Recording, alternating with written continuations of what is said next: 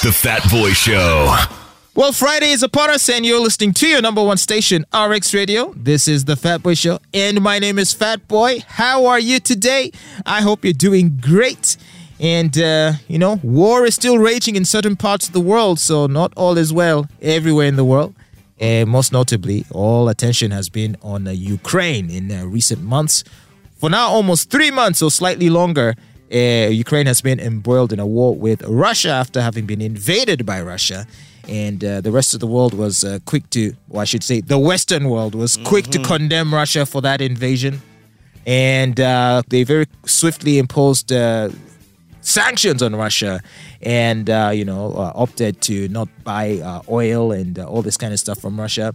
And uh, there was a lot of cheering going on in response to those measures, uh, believing that this would bring Russia to heel and would teach that dictator Putin to not mess with Ukraine and with NATO.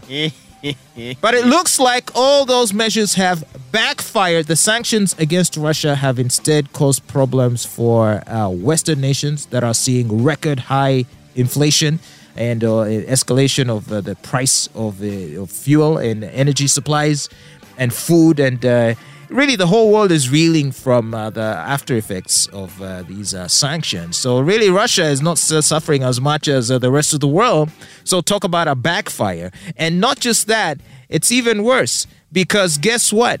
Apparently, and as reported by the New York Times, Russia has earned in the three months uh, since the war began, it has earned 93 billion euros from exports of oil, gas, and coal, which revenue exceeds what Russia is spending on the war and exceeds what uh, uh, Russia was making before the war. So they're making even more money now, in spite of uh, all of the sanctions and in spite of uh, all of the blockades and uh, the boycotts. So, hmm, ha ha. Putin's having the last laugh. What do you think about that, Daniel?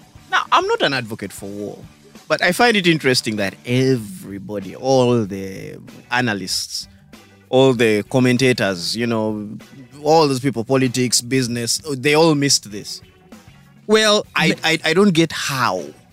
look, a lot of people are just uh, deluded. Uh, and I think there was a lot of wishful thinking going on. And I've been seeing that lately uh, in many political circles, in many media circles, is that either they're too caught up in their own sense of idealism and romanticism that they just they just end up not seeing reality for what it is. I mean, the very notion for example, the very notion that uh, you could uh, make Russia suffer by making it hard for them to export their uh, energy, knowing that Europe is almost entirely dependent on Russia for its energy. Exactly. It was not going to work.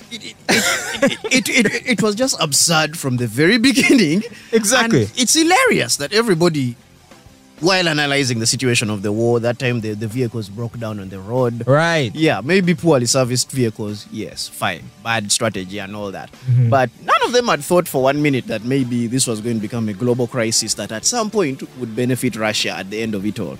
So this is why I, I have issues listening to people who call themselves analysts.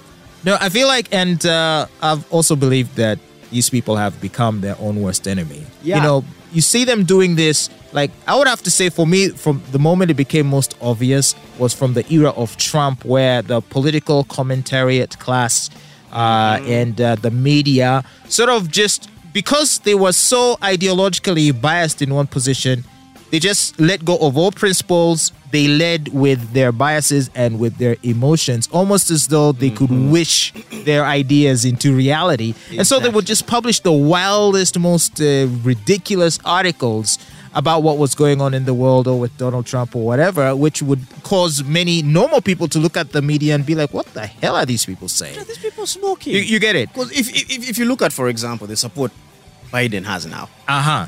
despite the failing economy, The media is like, yeah, the media is Biden's. like, yeah, he's, still better than it. Trump. Like he's doing an amazing job. Exactly. I, I can give you the funniest example of like media just being wild in the West. Um, their depiction of Africa. Right, right. That as an example. Every monkeypox headline in BBC about the cases in the UK has for some reason had Africa in the in it. Yeah, and and Yes. it just it defies common sense. I mean, so why what relevance would it be to post an African for a disease that hadn't yet even really broken out in Africa. It, it's all the way. We are really not suffering from monkeypox here at all. Yes, Africa may be the origin. That's also a claim. But overall, why are you going to say that uh, 98% of cases of monkeypox are not from Africa? Say they're in the UK. What do you mean not from Africa? Yeah. wh- what is this? It, it- just leave us out of it. Like, say 98% of the cases of monkeypox are in the UK. Acknowledge it for what it is.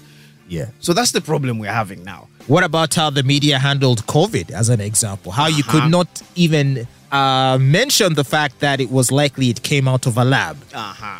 To say that uh, the lab could have been involved had the entire media coming together and uh, calling you a conspiracy theorist. Uh-huh. You know, But any questions that were initially raised about the efficacy of the vaccines, Mm-hmm. you would be slammed all kinds of names. And the media always on the side, the wrong side of history.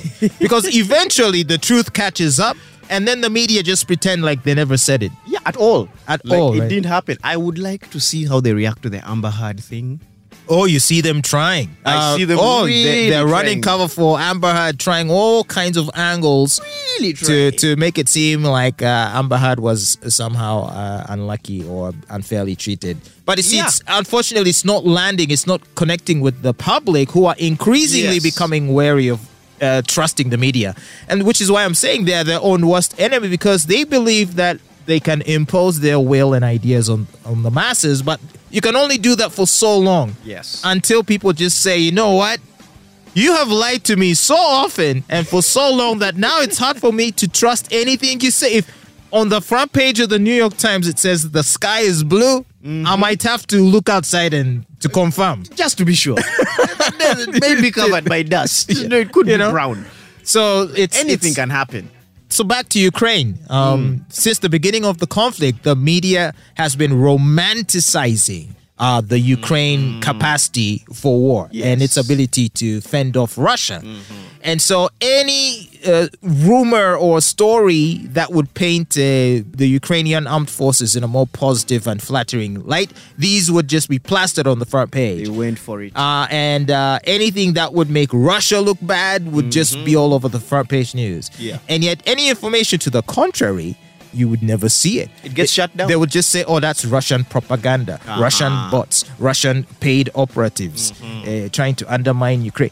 And so, what they ended up doing was that they ended up overhyping uh, Ukraine's military capabilities, Yeah. so that even yet, while on the ground, they were being hammered by Russia, and they were Badly. having uh, territory after territory just being snatched and uh, in, taken over by Russia. Uh, the media was not reporting on these things and giving people the impression that Ukraine was winning.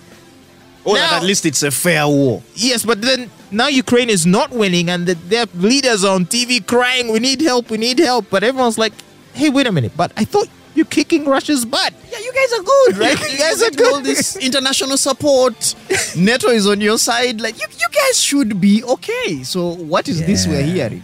The only So- thing is Russians are not walking to work. And now you're starting to see uh, articles appearing in the mainstream media that are even now suggesting that Ukraine might have to surrender territory. Yeah. Uh, to Russia, might have to sit down on the negotiating table. And if you would have said this, us, the normal people that were saying this at the start, we were called Russian agents, disinformation, trolls, bots. We were called all these things. But now that uh, it's becoming too hard to deny reality, um, now it's okay to suggest to the Ukrainians to sit down and talk with the Russians because they don't stand a chance of winning. It should have started here. That's where it should have started. That's where it should have started. A sit down and a conversation. Yeah. Not- and with all due respect, Zelensky, Oh I, I, I don't know about his presidential skills and what. As a comedian, the first thing I would have done is like perform a duo with Putin. like you get, just get on stage with Putin and we crack jokes together, right? As as part of our resolution to this whole Yeah. thing. Because if you're a comedian and you're saying I'm going to fight, the first thing people are thinking is, why can't you make a well, it wasn't. He's not that smart. And the fact He's, he's, he's, he's supposed to be though. He allowed looks bad on himself- us as comedians. he allowed himself to be seduced to the false promise of the false security offered by NATO, which Mm-hmm. really they wanted to use uh, uh, Ukraine as an Afghanistan. Basically, this is a proxy war. Um, this is not even a war between Russia and Ukraine. It's a war between Russia and the West, Yeah. who are simply using Ukraine as as as you know the battleground Well, uh, for their proxy war. And uh, instead of understanding that and refusing to let his people and his country be destroyed at the expense of other people's squabbles, Mm-hmm. he allowed himself to get sucked into it. And now his people are going to pay the price. He needed the hype, to be fair. I kind of Oh see where gosh. Zelensky would be coming from. It's not a good place. It's not even a smart Hype place. for what? Because he's a comedian? No, it's not because he's a comedian. I mean, he was new to the whole presidency thing, and then he also has a point to prove because he's a comedian. On average, I've, I've even gone for pitch meetings, and someone looks at you and says, "But you're a comedian. What do you know about advertising?" Yet I wrote the concept for this presentation. Right, right, right, right. So often there's that insecurity of people are going to underlook me because of who they think I am. I need to show them I'm something different. Hence all those crazy videos. Ah, Mm, him coming out to show I'm a leader, I'm strong, I can stand against Putin, the most feared person. well, what's going to happen is that uh, one by one, these Western leaders are going to throw him under the bus. Quickly. And they are probably going to tell Zelensky, you know what, maybe you should leave the country. Yeah. It come these ends. Put it and in. so that all of this would have been for what at the end of the day? I mean, uh, Ukraine has been set back uh, several decades now. Yeah. Several decades. I think what the West is going to do with Ukraine is use it as an example of what Russia is capable of. Uh huh. Yeah. Like, Because- you guys see how evil they can be. See what they did to Ukraine. Yeah, but the problem is not many people buy that. And this is what I love is that at least on like social media, like if you read like news articles that are discussing the Ukraine conflict, um, a lot of times you, you see a lot of laugh emojis on those articles to show that guys are just not buying it. And if you actually read the comments, you see them just calling out Zelensky as a NATO puppet. Now, in all fairness, I know there's people that are listening uh, right now who are very sympathetic to uh, the you know the Ukrainian struggle. You probably think that uh, Putin is a bad guy, and you know what? He's I'm not gonna say he's a good guy. He's uh, you know president of Russia. I'm sure he's a dirty guy who does dirty things here and there. and you might was with the KGB. yeah, and uh, if you want to say that the invasion was wrong, I'm not even going to disagree with you on that. I think really what our problem is, at least for me, is the fact that this whole thing could have been avoided if everyone were more realistic, objective, Yeah. and uh, really used common sense. This could have been avoided. Uh, and and so for failing to do that, now you have a country that's being destroyed Completely. completely. And uh, some of our siblings who were there. Where where is he now, by the way? ah, he's somewhere in Holland. Yeah, okay, okay. doing his thing. He, he figured out life and he just. Northerners can't die in war in another country. Like, Yeah, we, we know enough about that. yeah, Don't we? we have experience. We are consultants when it comes to conflict. So, Yeah, uh, tragically we are. Tragically we are. But you're listening to the Fat Boy Show on RX Radio. Don't go anywhere. We gotta give it to him right now. Do it now. Go. Uganda's King of Radio Unleashed and Unplugged. Turn up now. The Fat Boy Show.